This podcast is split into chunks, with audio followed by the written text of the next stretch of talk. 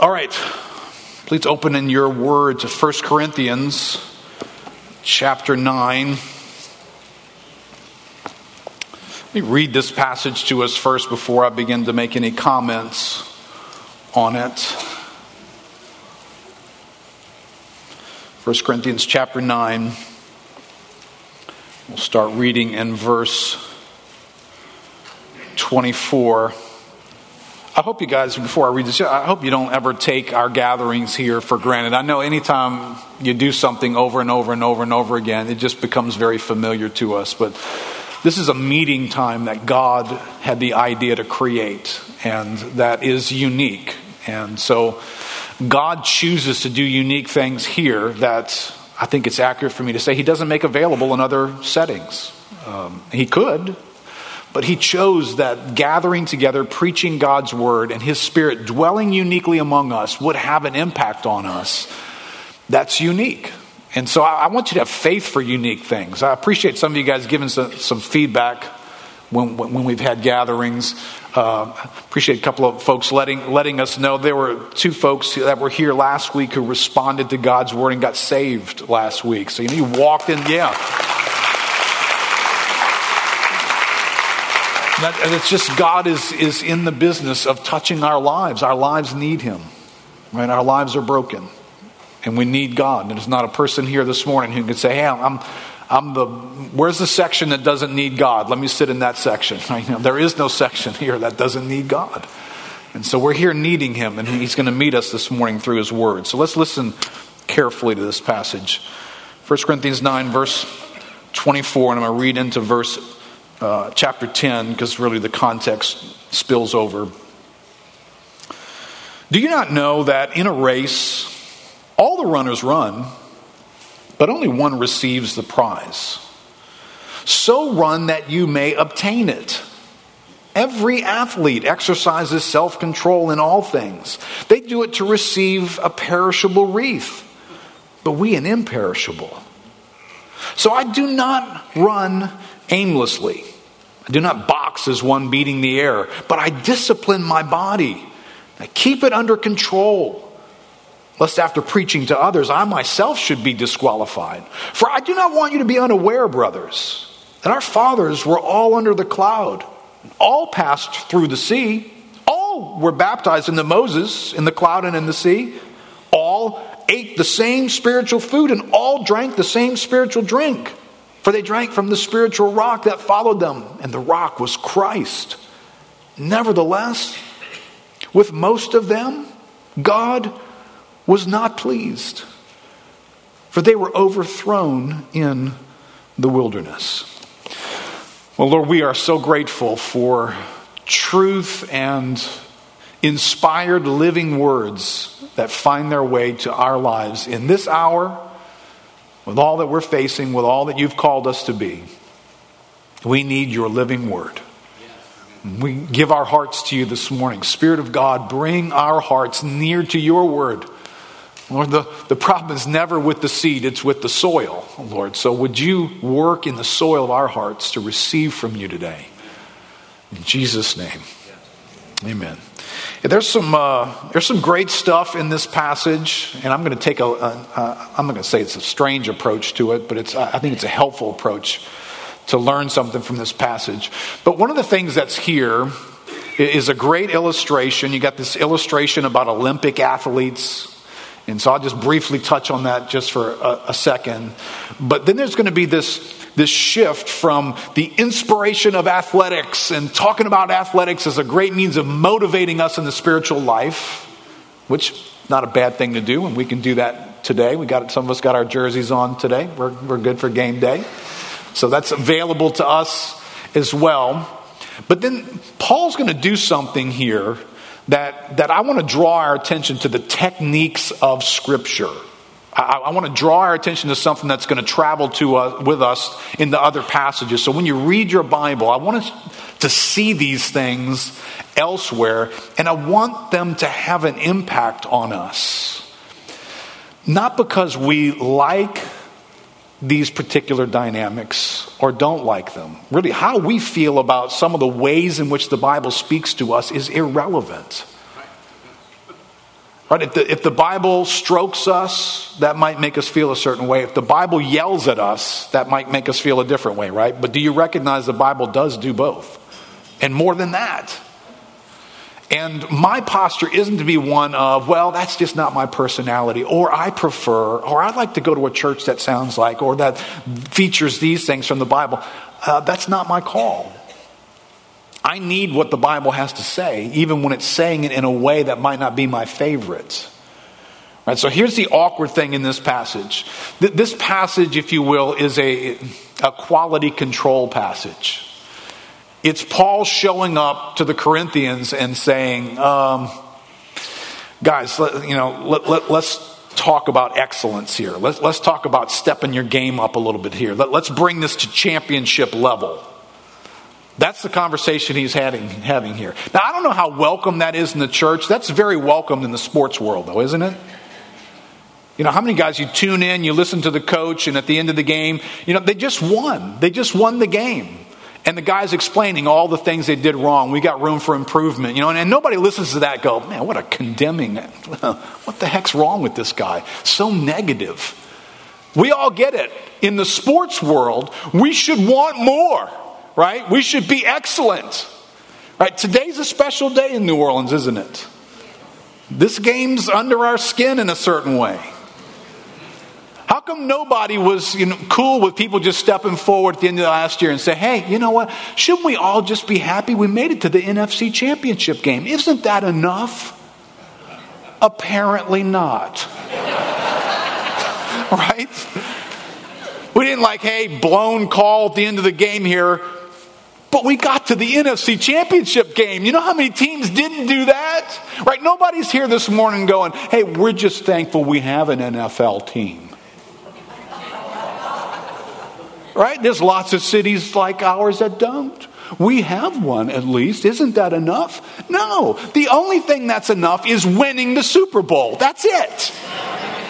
Anything short of that's going to be a problem. That's why Paul can turn around and pick this illustration up and go, hey, Christian, don't just be satisfied to be in a race. Be in it to win it. Win the race. Now, we get that when it comes to the Super Bowl. And we get that for Olympic athletes who are going for the gold. They're not just like, you know, I know I'm going to finish dead last, but I'm just happy to be at the Olympics. Nobody stands up and says that. But when you pick that up and bring it into the church, and you say something like, you know, it's just not enough that you're just a Christian. Now, the Bible doesn't turn around and celebrate that. Listen, I, I know this isn't really working really well for you, and, and most people can barely even tell that you're a Christian, but at least you're forgiven. That's not what Paul's sounding like here. He, he's, he's stepping into the Corinthians and saying, hey, guys, I've been reviewing the films, and, and you guys stink in some categories. We need to step it up here.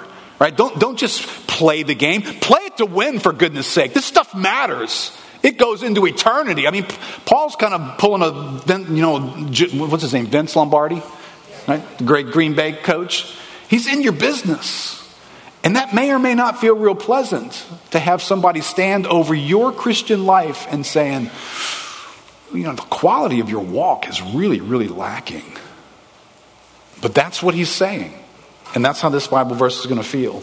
David Jackman, in his commentary, says Paul now adopts another strongly Corinthian metaphor, that of the Greek games, and applies it to the gospel lifestyle he's been outlining.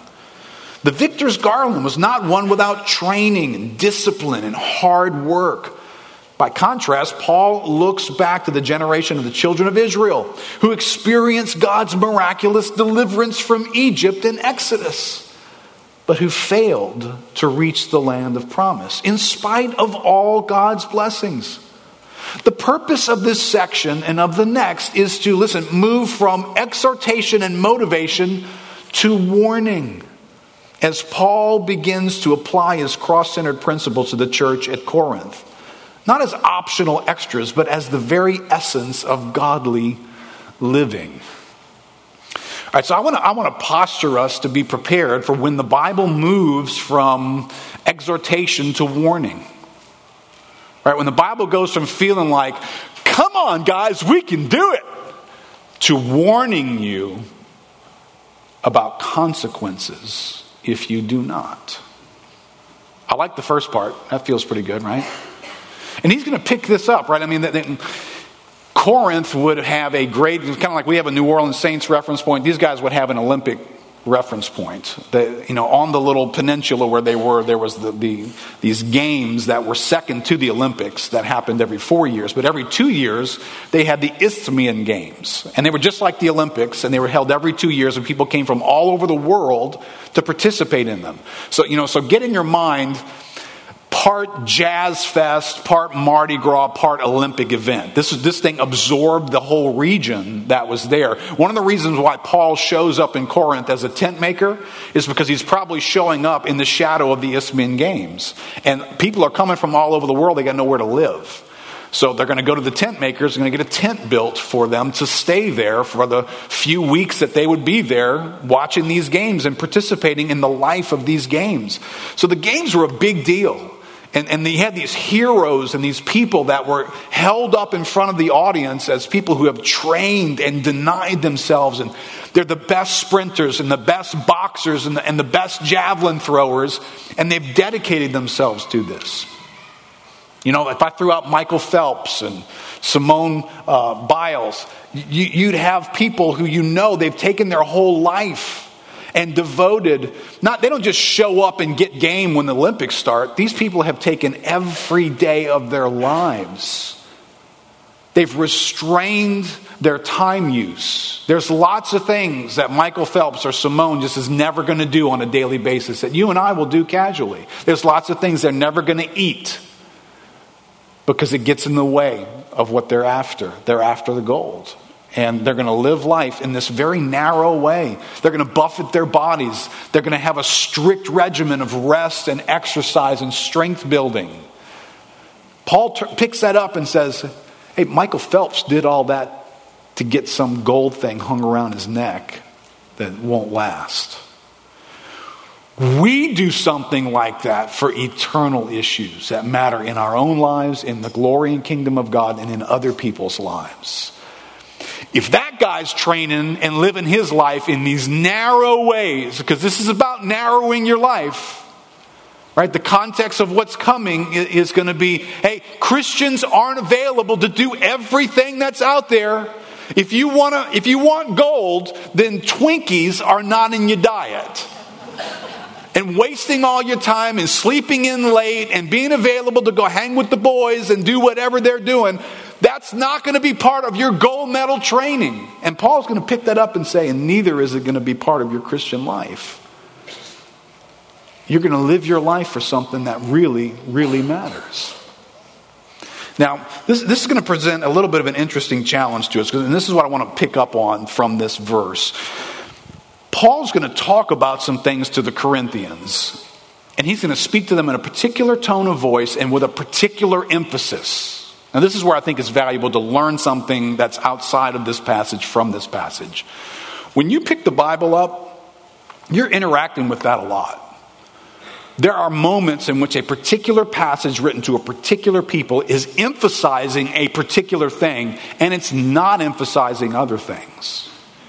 It's trying to draw your attention to one thing in particular and may not be touching on some other things while it's doing that. And then there's that tone of voice element. You know, sometimes it's firm and corrective, and, sometimes it's nurturing like a mother. And all those things are in Scripture. So, Paul would not have spoken the same way to the Corinthians as he would, say, to the Thessalonians or to the Galatians. If you go read those three books, you'll find three different interactions of Paul interacting with his audience. I think that's true as well. And I think part of what drives that is the audience. Not every audience needs to hear exactly the same thing. And not every audience listens the same way either. And this would be a little bit of a challenge, you know, from the pulpit every week. But here's the reality. We've come in here this morning to hear God's word, but not everybody's come from the same place. Your background's not the same as everybody else here. You come with certain predispositions, certain things that you don't like, certain things that you don't even know what to do with. You don't know how to respond to hearing that said to you. All right, so just imagine in our audience today, um, there's some who come in here with, with strong moral principles operating in them. They have, a, they have a big category for the word good. Being good is a big, big deal. And that's operating in you. And so you bring that in here and you listen for the Bible to talk about being good. That's what you're listening for.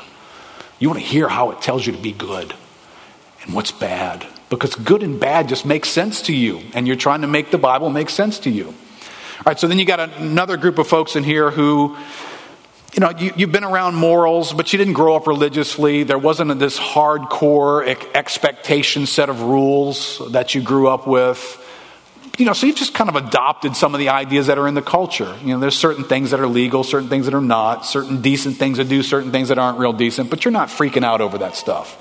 And when you come in here, you don't listen for the Bible to clarify every little rule, good and bad. You just kind of got this general feel of, I just want to live a decent life. You know, you're not all freaked out about stuff. You're going to listen to this a little differently today. Some of you come in here like I, you grew up in, in New Orleans and you grew up under a Catholic influence. Your family was Catholic, you went to Catholic school, you went to Catholic church. And so you got familiar with goodness and religion and, and a lot of rules. Right? So there's a lot of rules that you were introduced to. There were things that you were taught Absolutely not. And you know, your grandmother, your aunt responded to things and freaked out when you, you kind of were out of bounds in certain categories. So you learn that there's certain ways of doing this that you absolutely have got to do it that way. So you come in here and you're going to listen to this first, and you're going to listen a particular way. Right? Then there's another set, younger Catholics are more in this category. Uh, that are, are sort of cafeteria style and what it is that you believe and don't believe. Right? You just kind of pick and choose what, what do I like, what do I not like. So, yeah, I agree with that. Well, I don't, I don't really believe that. And so you've given yourself permission to engage these things very differently. I'm looking out, see Jewish guys here. You got Jewish, you know, you know the variety of people that are in all these categories. Right? You got Jewish people who are very particular about practicing religion. And you got some who are very secular who don't practice religion much at all, but they're both called Jews. Now, this is the audience that's in this room this morning. So I'm, I'm going to pick up a Bible verse here that's going to sound a little bit like this Do everything in your power to run the Christian race so as to finish first and not be disqualified like some have. That's basically what this verse sounds like. So, what you going to do with that? Depending on who you are. The Galatians would have done something very different than the Corinthians were doing. And if you read Galatians, you'll find out why the emphasis sits where it does with the Galatians. But with the Corinthians, the emphasis is a little somewhere else. Right? And I'm going to pick up, and this is what I'm going to clarify. What did I call today? I said, saved by grace to run a race. Right? That's our title. And I want to clarify belief and behavior today from this passage because you're going to see it all over Scripture. Understanding clearly the belief dimension to the Christian life and the behavior dimension to the Christian life because they're both in Scripture. You cannot lighten either one of them, but you must do the right thing with both of them. So, therefore, I'm going to need more of the Bible than just the passage I'm looking at, which is always true, by the way. If you're looking at one particular passage trying to solve the argument of the ages, uh, you cannot solve the argument of the ages theologically from one passage. You need more passages. You, you need to spread out into the Bible and find what it says in different places because you might find that particular passage is emphasizing one particular thing. So Paul shows up in the Corinthian world and says, You guys are negligent in your mission. You guys are entangled in things that are getting in the way of the testimony of the gospel with other people in your life you come off as lacking love. Hey, hey, let's let's step it up here. Let, let's pick up the pace. Let's run the race like it matters. Now, the Galatians were adding rules upon rules to the gospel. They didn't need to be told to pick up the pace and try harder. As a matter of fact, they loved that idea for all the wrong reasons. So you don't get Paul picking up a race illustration and giving it to the Galatians, but he does to the Corinthians. And, and, you need to be able to hear both of those, right? I know in this room right now there are people who love what Galatians teaches because it teaches about justification and it clarifies the doctrine of grace. And you love the doctrine of grace. But you know, you could love the doctrine of grace and ignore the Bible's discussion on behavior. Because grace is more about belief. I just want to make sure I believe right. And I want all Christians to believe right. Did you know the Bible wants all Christians to behave right as well? That's why you get Paul standing up and saying, hey, it matters how you run the race, not just that you believe the right thing. But it does matter that you believe the right thing. So let me pull these two categories apart because that's what Paul is doing in this section.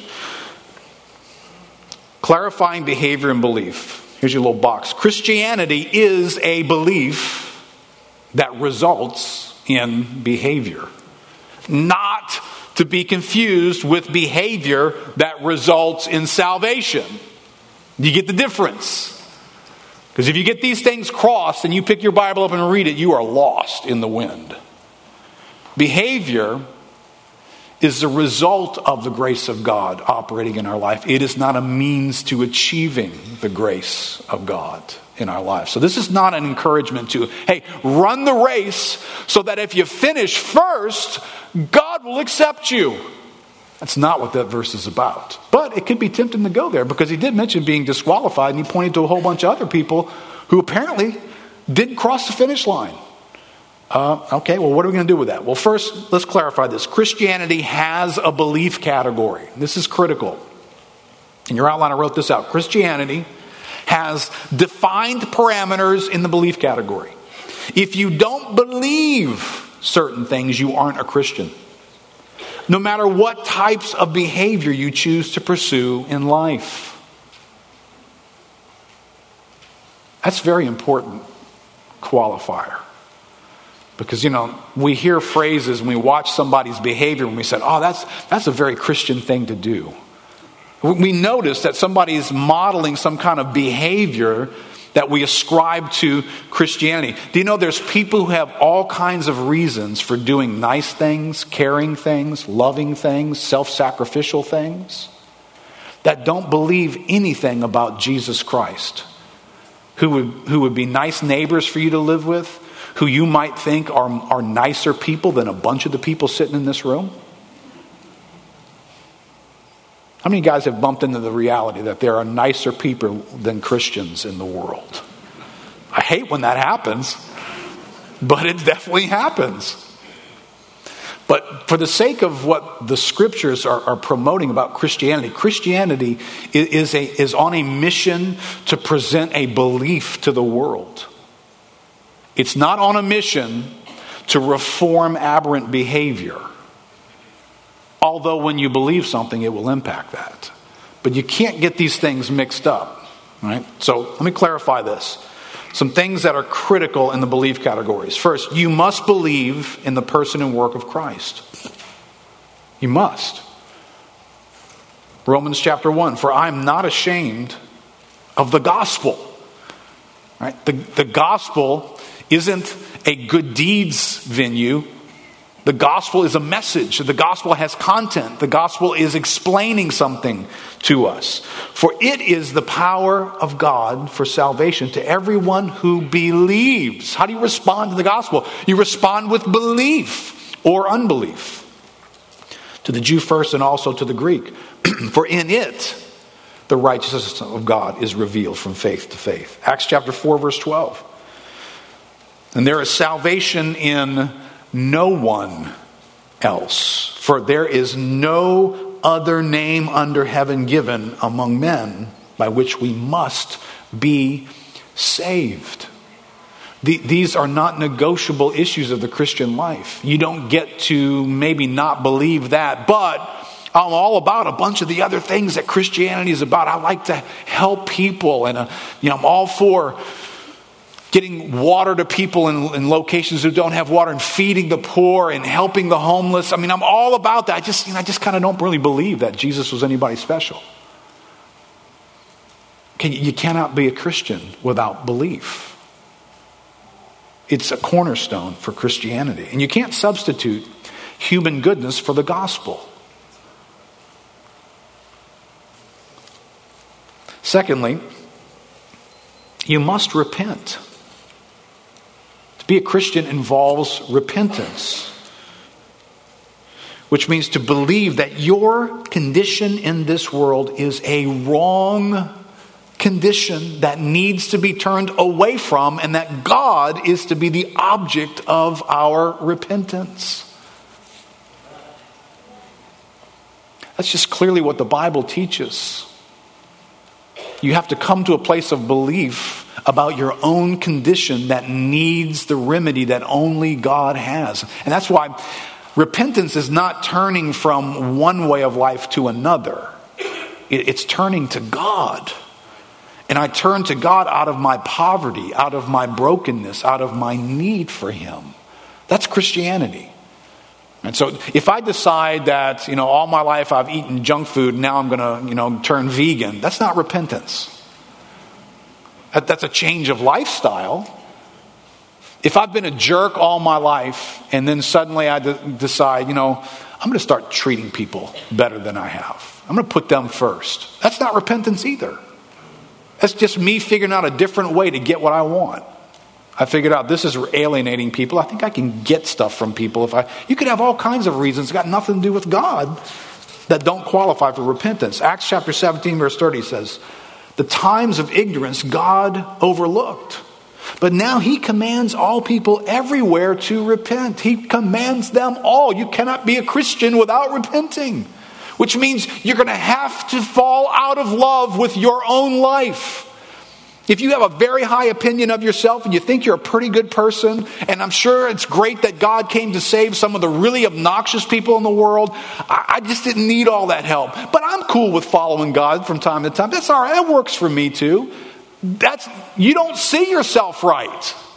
God commands everybody to repent. And if you can't stare at God and say, Well, God, I don't, you know, I'm Donald Trump, I can't think of anything I need to repent about. Sorry, I had to swipe him. Sometimes you need to put him in his place, even if you like his politics. I can't believe anybody on the human race could stand and think they don't have need for forgiveness and don't have a need for serious repentance before God. That's what the Bible teaches, right? Because he has fixed a day on which he will judge the world in righteousness by a man whom he has appointed. And this he has given assurance to all by raising him from the dead. All right, so there is a belief in the person and the work of Christ. There's something unique about him. This person is unique. He's not like anybody else. I need to believe that in order to be a Christian. He did a work that no one else has done. He took the penalty of our sin and died in our place, and then he was resurrected from the dead. He has unique credentials like no one else. Acts chapter 20, verse 20 says, Paul explaining his ministry said, How I did not shrink from declaring to you anything that was profitable and teaching you in public and from house to house, testifying both to Jews and to Greeks of repentance toward God and of faith in our Lord Jesus Christ. You cannot be a Christian if you don't believe these things, no matter how good of a person you might be.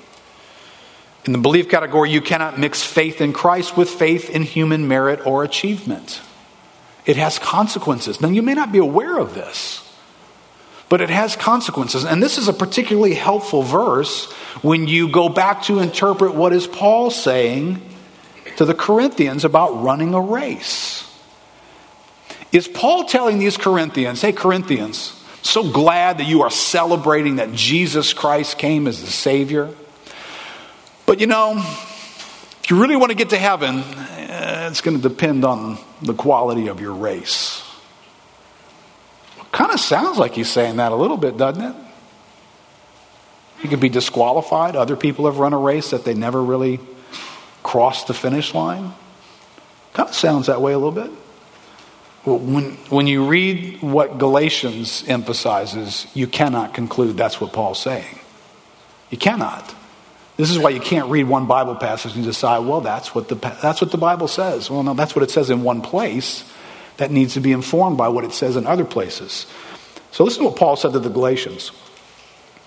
Just behold, Galatians 5, verse 2. Behold, I, Paul, say to you that if you receive circumcision, just, just the, the religious Old Testament act of circumcision, Christ will be of no benefit to you. Now, notice the Galatians, before you don't know who the Galatians are, the Galatians weren't a people who had abandoned Christ. They weren't saying Jesus didn't come and he wasn't God and he didn't do anything special for us. They weren't atheists. They, they, they were people who believed all of that. They just added something else to it. A little religious activity that they said, no, no, you, you need to do this.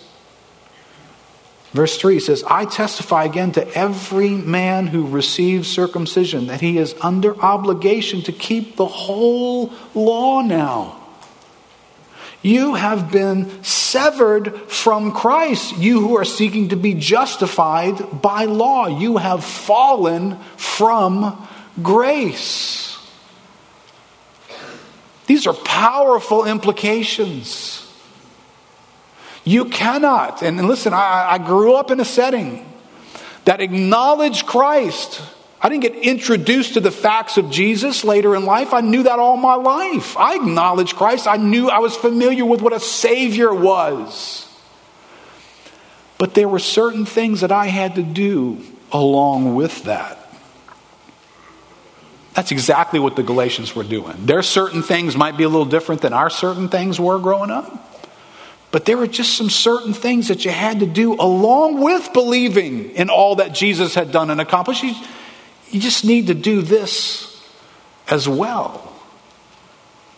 Paul clarifies that. He says, Do you realize what you just bit off? He says, The second this becomes about anything that you do, now it's all about what you do. That's what you just did. And you negated Christ. You just turned your back on Christ and said, what you did doesn't matter at all. Well, I've never said that, Keith. Well, you did. You just didn't realize you were saying it. When the Bible turns around and says, if you do this, Jesus Christ is of no benefit to you. Whether you turned around and said, Jesus, you are of no benefit to me or not, the Apostle Paul tells you that's what you're saying.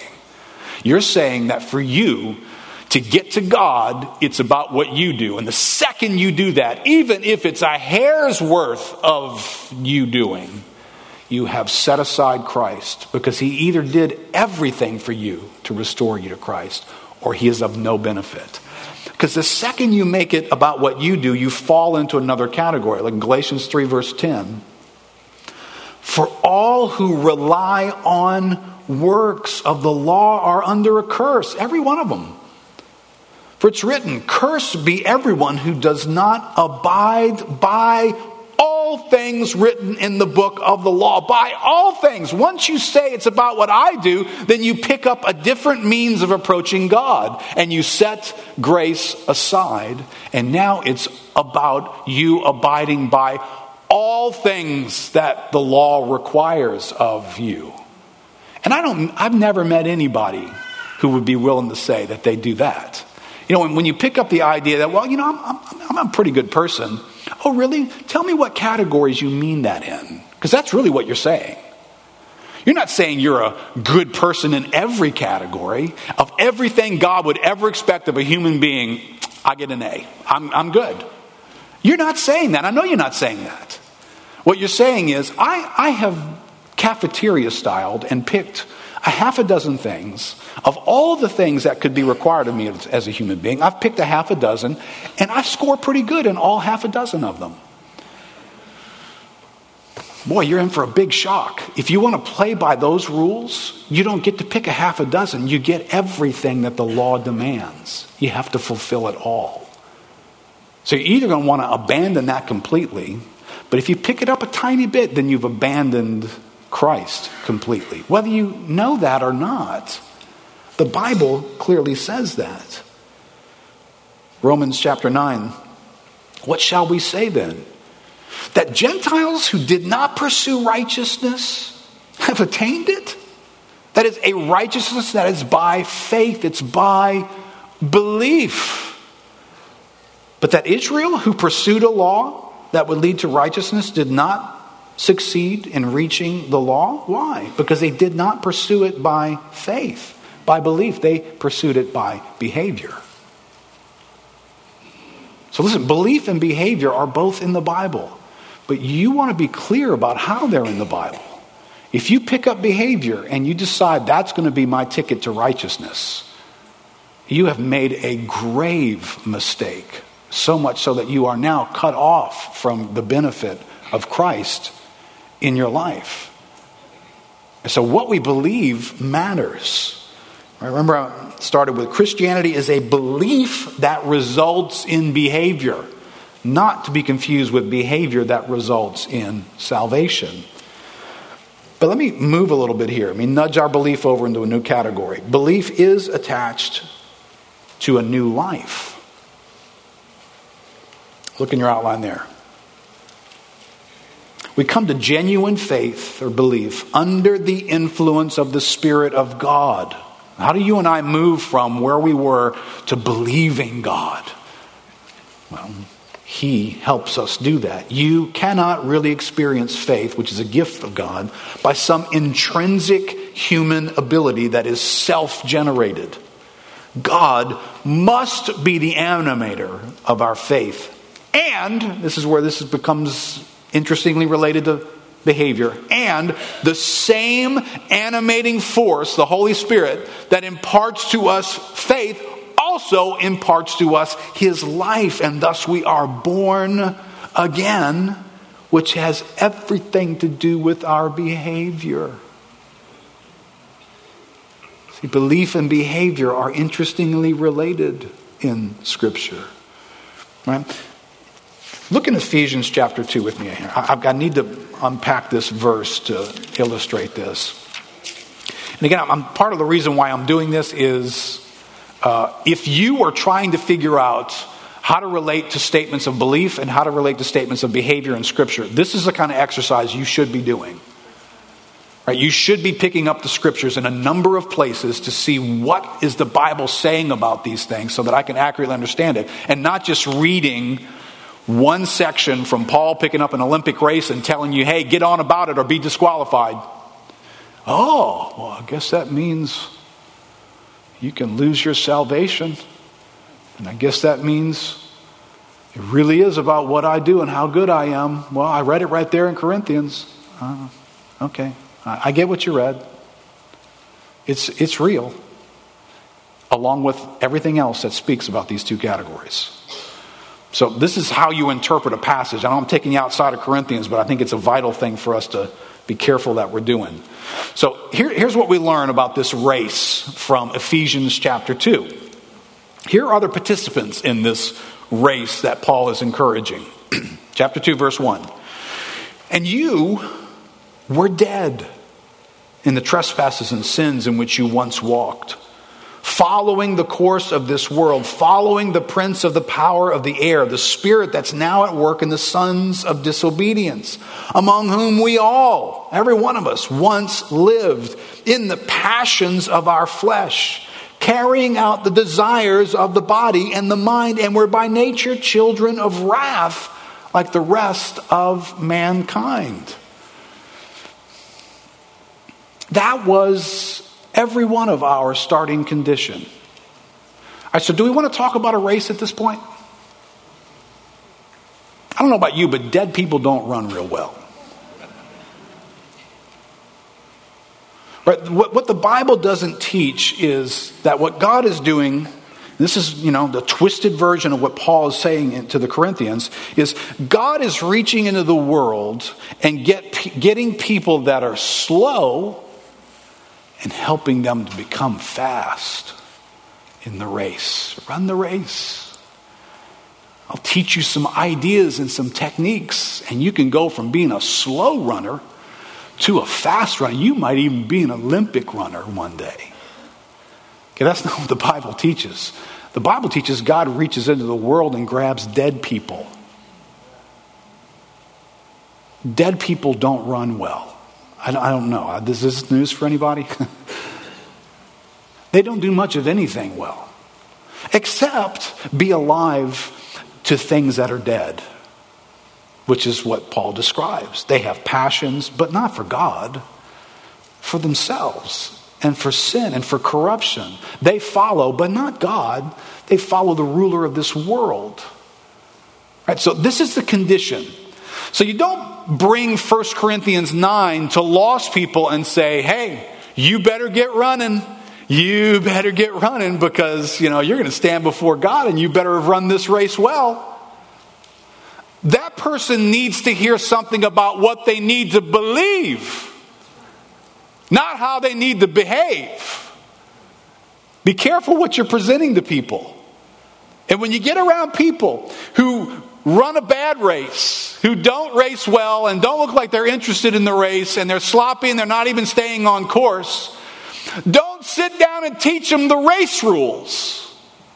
Teach them what to believe about the gospel. They don't need rules that dead people can't follow, they need life. So, this is where God starts. So, the, the audience Paul is talking to already has life. Otherwise, they can't run the race, period. And we learn that from Paul in another place outside of 1 Corinthians chapter 9. We can find it in Corinthians as well, by the way, chapter 3 and other places, chapter 5. All right. Verse 4. But God, being rich in mercy, because of the great love with which He loved us, even when we were dead in our trespasses, He made us alive together with Christ. By grace, you have been saved and he raised us up with him and seated us with him in the heavenly places in Christ Jesus, so that in the coming ages he might show the immeasurable riches of his grace and kindness toward us in Christ. New life has come. That's what starts the race in the very instance of our belief, which is under the influence of the Holy Spirit causing that belief in the first place, a new life has come. And that new life is going to have an impact on us. I mean, you know that there's lots of people out there that are already running the religious race who don't have life. I was doing that for a good portion of my life. I didn't know God. I didn't have the Holy Spirit living in me. But I had certain religious activities that I, I, required of myself. I was running the race, I was buffeting my body at some level, but I didn't have life. Right? And this is the same conversation Jesus has with Nicodemus the Pharisee, right? He's the man running the race. John chapter 3. There was a man of the Pharisees named Nicodemus, a ruler of the Jews. This man came to Jesus by night and said to him, Rabbi, we know that you've come from God as a teacher. No one can do these signs that you do unless God is with him. Jesus answered and said to him, Truly, truly, I say to you, unless one is born again, he cannot see the kingdom of God. Nicodemus doesn't need a lesson in behavior at this moment. Nicodemus needs to believe something that he has not understood. And Jesus, and this is revealed earlier in John, the Gospel, chapter 1.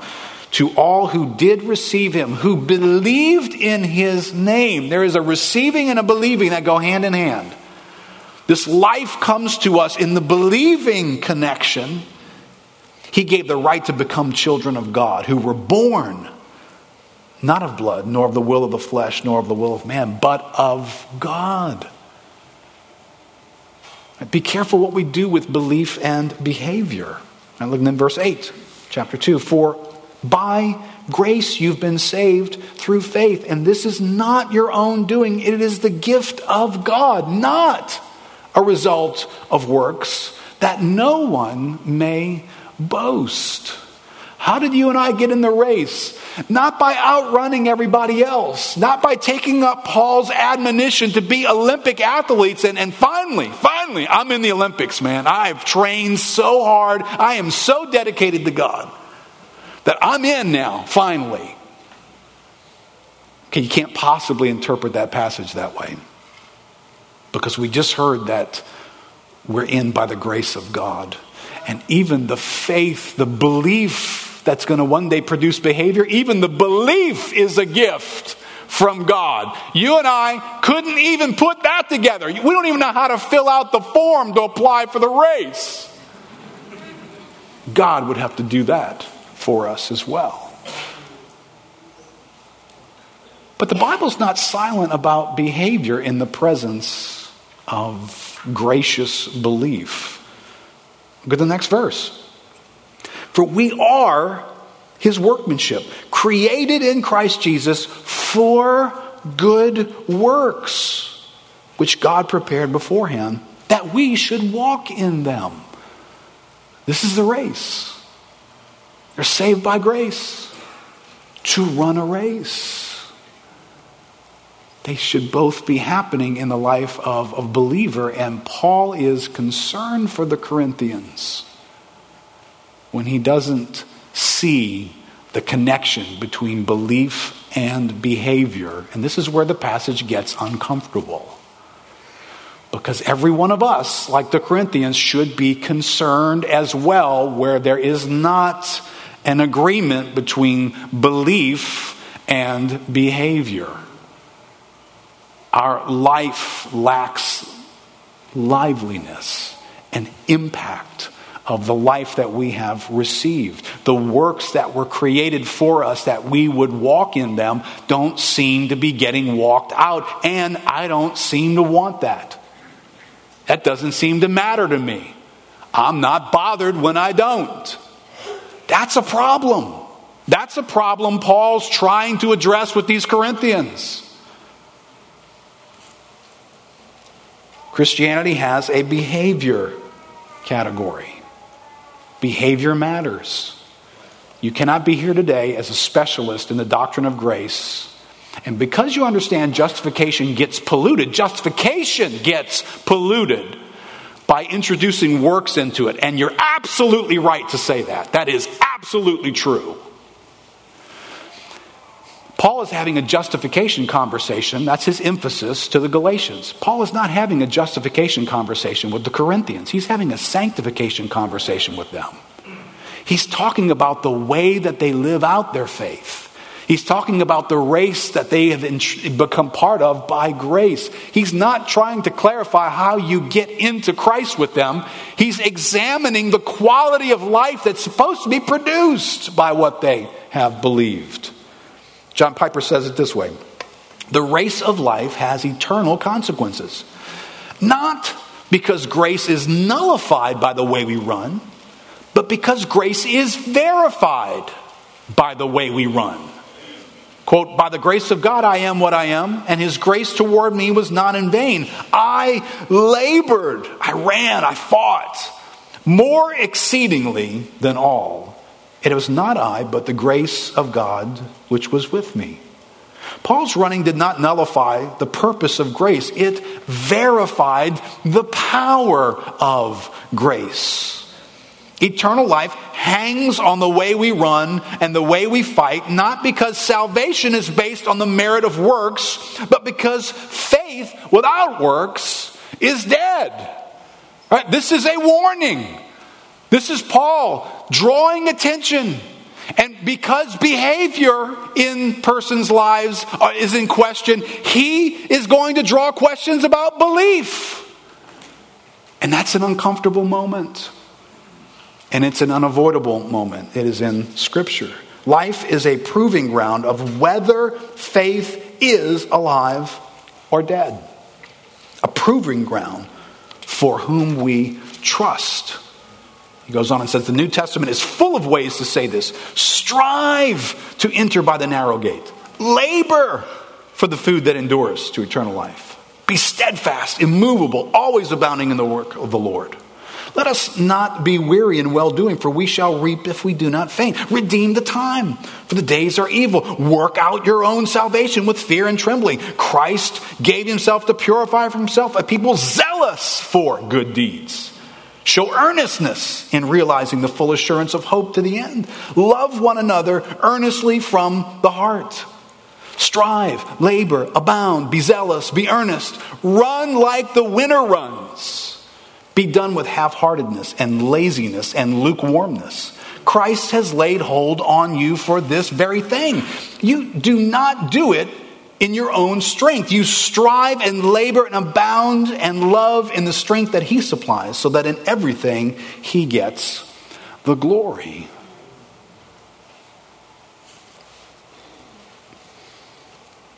This is, this is where this passage from Paul can, can get uncomfortable because it, it's quality control. It, it's Paul raising questions about what, what does a lack of behavior reveal to us? According to the Bible, a lack of behavior is associated with how the living God is functioning in a living way in a human being. And if that's sparse or scarce, or I don't have an appetite for it, or it's uninteresting, I'm not motivated by that, then you have legitimate concerns to ask whether you have that life or not. Listen, Nicodemus was running a race without life. But if you met him, you might find him to be a very moral person, doing good things, engaged in society, caring for the needs of the poor and the down and out, philanthropic, using his energy for the betterment of others and society. You might be very impressed with the choices and the behavior of his life. But Jesus turned him and said, Your problem, though, is you're lifeless. You don't have life. And Paul raises that concern for the Corinthians as well. And, and it is uncomfortable. Paul gets to the end of his life in 2 Timothy chapter 4, and he's got comments to make on behavior and unbelief. Tells Timothy, I have fought, fought the good fight. I've, fought, I've been in a battle. There's been boxing and training and sweat, and I've been in the gym hours and hours. I've lived my life in a narrow corridor. I haven't avoided fights. I haven't run like a chicken. I haven't just been into what I'm into, and I don't want to do anything hard. I've fought, Timothy. My whole life has been a battle that I've lived. I've finished the race. I didn't get sidetracked. I didn't start strong and then suddenly decide, I don't know if I like this anymore. I don't know if this Christianity thing, you know, it doesn't feel like it used to feel. You know, it's just not as rewarding as it once was. Well, there's some other stuff over here. That looks like, you know, and that's still good over. I think I'm going to go do this over here now. No, Paul says, no, no, I started the race. I finished the race. I've kept the faith. Did he achieve the faith? Is that what you get at the finish line? You cross the finish line, and finally now you get grace and faith from God. Is that how this works? No, no. Paul started the race because God's grace imparted faith to him. But when he says he crosses the finish line with that faith, he is making quite a statement about you and I. He says, Henceforth there is laid up for me the crown of righteousness, which the Lord, the righteous judge, will award to me on that day. And not only to me, but also to all who have loved his appearing. Right, this is that Olympic platform ceremony moment where the band plays and a presentation is made about those who have won the medals. And Paul says, There's laid up for me a moment when I will stand on the platform and the reward of righteousness will be laid upon me. Anybody here thinking that's because, regardless of whether Jesus Christ ever exists or not, Paul ran a really impressive race? That's nowhere near what Paul is saying at the end of his life. I am what I am by the grace of God, is what Paul said about his life. And that grace did not prove in vain. It took me all the way to the end.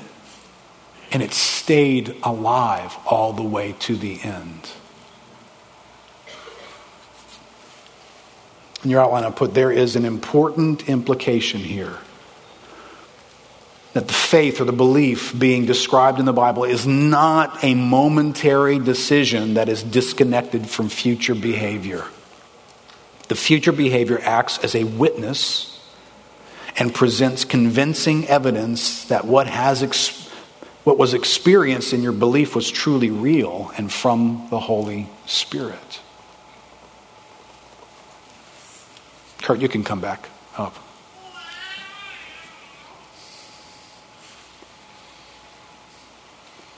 You know, it's not uncommon to hear Christians tell their story.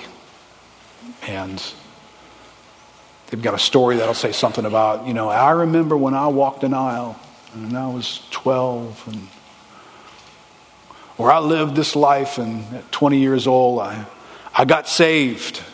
And, and, and there's, a, there's this moment that has a check mark next to it. And, that, that, that's, that's a piece of our story. That's a valid piece of our story. But if, if you want an accurate understanding of what salvation really is, stand right now from where you are, gaze all the way back to where that check mark is, and search your life in between. Did that show up in a living way all along the way?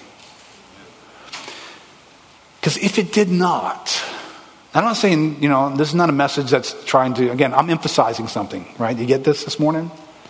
What I'm not emphasizing is do Christians ever fall short? Do Christians ever struggle? Do they ever steer off course? Do they ever sin? Yeah, yeah, we're going to get to that coming up in the next chapter. But I'm not talking about that right now. So please don't sit there and say, wait, wait, wait. So are you saying that all the way back to when that check mark is, did I ever veer off? Did I ever doubt? Did I ever do anything wrong? Okay, this is a message about one particular thing. Don't do that to this message. You know better than that. You know you all screw up, and I screw up. But that doesn't change my understanding of my connection with God. I acknowledge that. But when you have lost a sense of conviction, passion, interest, guidance, priority, you're running an aimless race. Your life really has very little to do with God and His kingdom and what He's about and what brings glory to Him. And you look back over your life, I don't know what to tell you to call that thing that you put a check mark next to, but you don't know what to call it either. That's right. Amen. Because imagine this if the day you put that check mark, right, we run back to this moment. Maybe you were in a church service like this, whether it's small group at a college university and something happened and you, you said yeah and you checked this thing off. See according to the bible the reason you checked it off was because the spirit of god was at work in you. The same god who was going to now take up his dwelling place in you every day for the rest of your life with his power.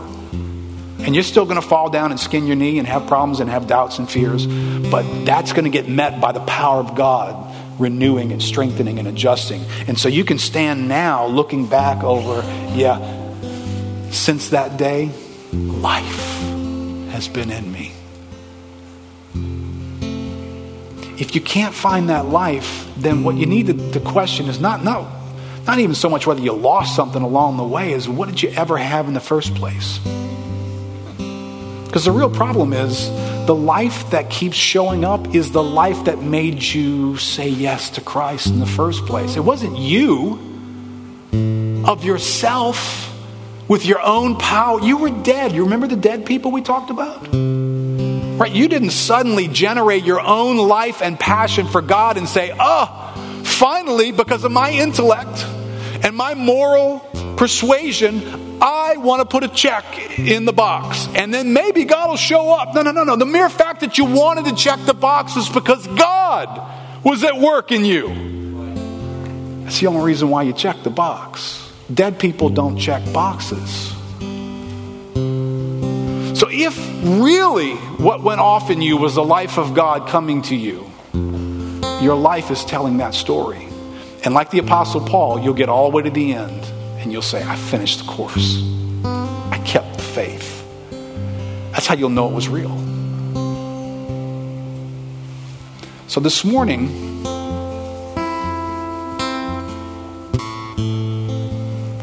there's a couple of couple of categories I want to emphasize. We're talking about emphasis this morning. In this belief and behavior category. First, have you believed and received the life of God? Right? And that's the most important step, right? Is when faith comes into my heart and belief joins me to the life of God. Have, have I done that? Have I come to a place where you know, I've got to check the box at some point? I've got to give my life. I've got to believe in the person and work of Christ. I've got to repent and turn from me being the source and the hope in my way or the world's way or my best friend's way or anybody else's way. I'm going to have to turn to God. And in that moment, God is at work and life is filling my existence. Do you have that box in your story? Listen, if you don't this morning, I'm going to give you a chance to respond to saying, Yes, I, God, that I, I want my belief in you that way. I want that. So just think about that for a moment before I ask you to check your box. But Paul's not so much engaging the Corinthians to get them to check their box. He's engaging people who, having believed, are needing some behavior help. They need to be asked the question Are you running your life like an Olympic athlete? Have you embraced narrowing your life for the sake of the gospel? Have you given up freedoms? Because that's where the context of this passage comes from, right? Paul making his arguments for him not exercising his own freedoms and other people laying theirs down for the sake of the gospel. Is there something in you that wants something of God's glory and God's kingdom become so bad that you'll be inconvenienced for it. More than that, you'll train like an Olympic athlete for this prize that's more valuable than anything else in life. So Paul pulls alongside some believers, and the reason why he's having this conversation is because they need him to have this conversation with them. They need to be sobered. They need to hear something that does make them sound like, wait, you, you, saying I can be disqualified? Listen, Paul goes so far to make this point, and I'll pick this up some next week, but Paul goes so far to make this point about disqualification that he provides an example that they can relate to in the Old Testament Israelites, and he paints quite a picture of them. They ate spiritual food, they drank spiritual drink. Christ was among them. They followed Moses together. Yet they are not all Israel who is descendants from Israel, are they? But those who are of faith. So, this is a moment, Paul introduces this moment. This is an uncomfortable moment where Paul goes from, let's be Michael Phelps, to, if you don't have an interest in that, be warned. You might not really belong to God. You, you may be disqualified. And that's disturbing, but that's what he does to them. So, can I just say this before I pray for us? I have, I have seen a concerning number of media type Christians lose their faith in the recent months. I've heard a concerning number of Christians that aren't media types, they're just us who suddenly are not sure about what they believe, not sure they're Christian, even. Not going to talk about next, you know, tune in next week because I think you're going to find out something interesting that's in the rest of these passages that explains some of the reason to me why all of a sudden a person who's lived as a Christian for years decides, I'm not sure I'm a Christian. I think there's more operating there than just simple confusion. But let's just suppose you are here and you're not sure you're a Christian. You know what disturbs me about you saying that? Is how at peace you are about it. If you're here this morning and you're not sure you're a Christian and you somehow think you were at one point or you grew up that way, you should be alarmed. This shouldn't be a conversation piece that's just sort of, yeah, other people kind of going through that too. Paul warns you here. you could be disqualified. Do you understand? You could have no future with God. Does that concern you at all? You just kind of all of a sudden, well, I'm not even sure I'm a Christian. Do you know what the alternative is? Don't get comfortable with that. If you are in that place, I hope you itch all over. I hope something in you says, I, I, need to deal with this. I need to find out what the source of it is. I need to examine my own life and my own heart to figure out why am I okay with that? Well, you'll hear next week. There's this little thing called idolatry. I, am almost, I, I, can't say this absolute, but I'm pretty close to being able to say, I don't know if I've met a person who says that they've become unsure about their faith who doesn't have something else in their life that they really, really want. Seen people who want to pursue a life that's got certain kinds of pleasures in it, out of bounds activity, want to get rid of the marriage that they're in. And the way they do that is, well, I'm not really sure I'm a Christian. Well, you know what I'm really sure about? I'm really sure you got something else in your life.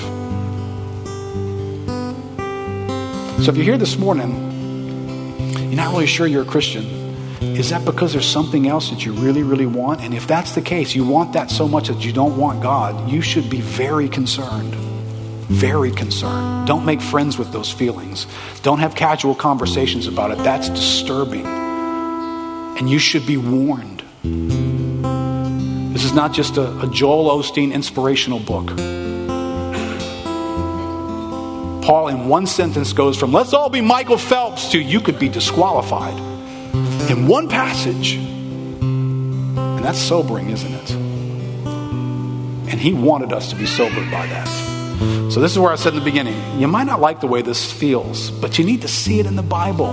Warnings are intended to feel like warnings. They're not intended to feel like, oh, that doesn't really mean that. No, no, no. They're intended to feel like it really does mean that. Even it makes you go, well, theologically, I'm not quite sure I understand that could be a warning. Well, as long as it makes you shake, it's doing what it's supposed to be doing. Whether you can explain it fully or not. Let's stand up together.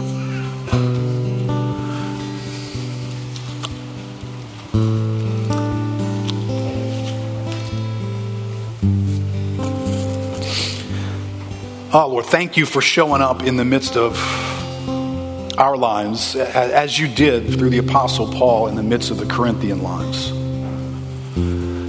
or they needed to hear something. We are here today because we need to hear something. Father, I pray for grace now that would help us to respond to the some things that we're hearing.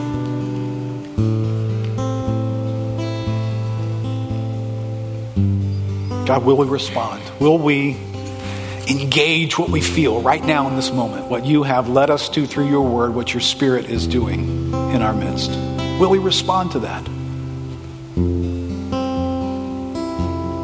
If you're here this morning and, and you're a person here familiar with a lot of these things that are in the Bible, but you got no check box in your past, don't know a moment when your belief toward the person and work of Christ and your repentance away from yourself to God brought new life that you have seen operating in you since that day. If you are here this morning and you don't have that experience, but you'd like to have that experience, you can have that. You can have it right now. You can repent right now. Turn to God right now. And I invite you to do that right now. Have a conversation with Him. God is a listening God. Own the fact that perhaps you've lived life your own way, your own style, at your own pace for your own reasons. And you're here this morning to say, God, I, I haven't done it your way. I haven't followed you. I haven't pursued you. God, I, I need to repent. I turn from that. And believe this morning. Believe what? Believe in the person and the work of Jesus Christ. Believe in Him this morning. Put your faith in Him this morning. Listen, if you're here and that in, in any way feels like something you're interested in doing, it's because God's at work in your heart. This God who loves you has come to find you this morning. But what you do next is going to feel like your decision. whether you will entrust your life to Jesus Christ to give you righteousness, to make you right with God, to restore your life to Him, and to give you the Holy Spirit to live His life in you. If you want that, tell God you want that. Repent and turn to God in faith and receive from Him this morning forgiveness, cleansing. Tell God you want that right now. God will take you up on your heart's desire. He will come by His Spirit to take up His life in you from this day forward, all the way to the end.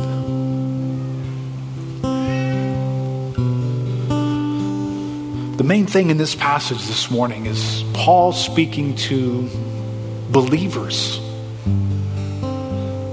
indifferent believers, casual believers Believers wandering through the race, they're not intended, there's nothing driving them towards a finish line. The prize, well, they've been distracted from the prize.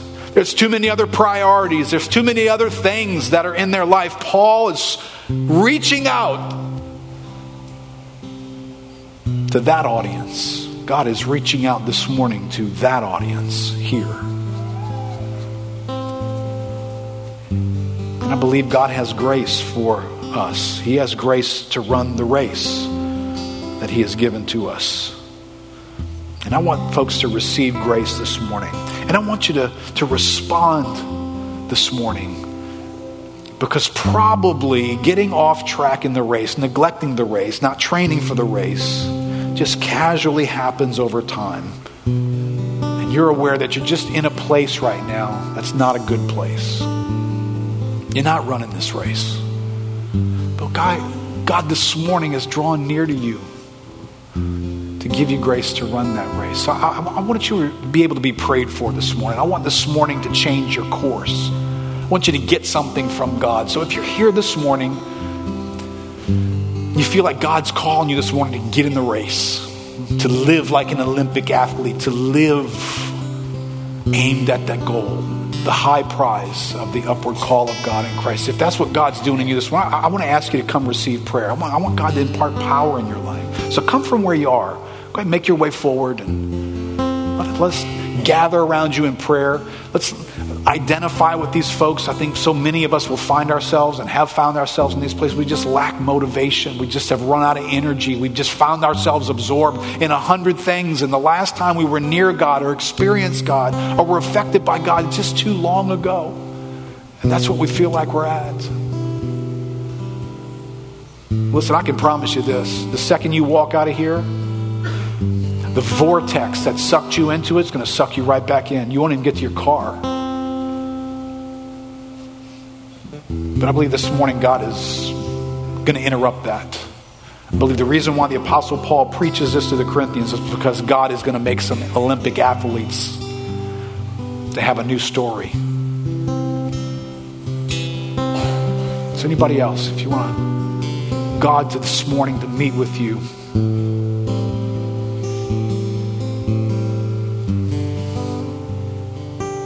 here's what I'd like to ask, and I know there's more folks here than this. Listen, this drives me nuts, all right? This drives me nuts as a pastor.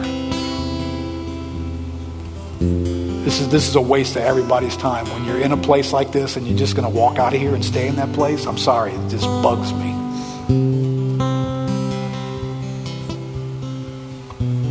So here's what I'd like to ask I'd like to ask folks to come and pray for these guys. Here's who I'd like for you to be people that God has brought you out of a dry season in your life.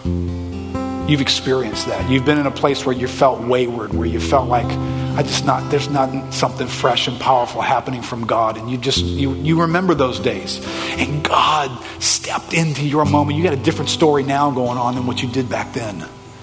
I want you to come pray for these guys. And so, if that's you, could you come make your way forward? Just ask the Lord to lead you to any of these folks that are standing up here so that the faith and the grace and the power of God that has touched your life would touch their lives as well. We're going to close with a song. Let Kurt lead us. Let me just close us in prayer.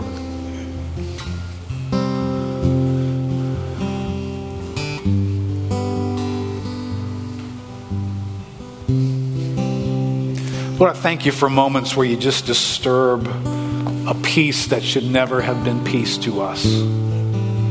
Where you come and you make us feel awkward and we feel like we've fallen short, maybe even we feel condemned a little bit. Lord, whatever those feelings are, Lord, those feelings that create a conversation with you are better than leaving us where we were. Thank you, Lord, for disturbing us with false peace locations that we drift into. Thank you for coming into those places and rattling our cage. And we're grateful that you love us enough to do that. We're grateful that your word sounds a certain way when we need it to sound a certain way. So, God, this morning, would you meet us as a church? Oh, God, that we would be Olympic competitors. God, that what we do on a daily basis buffets our bodies narrows our world, constrains us for that which is eternal, to put off and to put on the things that truly matter in light of eternity. God, that we might run the race as though we're after gold, not just Christians because we just wanted to avoid hell. God, we're after something that matters to you. Your passions are ours. We love the things you love. And we're going after the things that you're going after, God. Would you make us achieve those things by your power and grace for your glory, God, be at work in our midst to do that, we pray.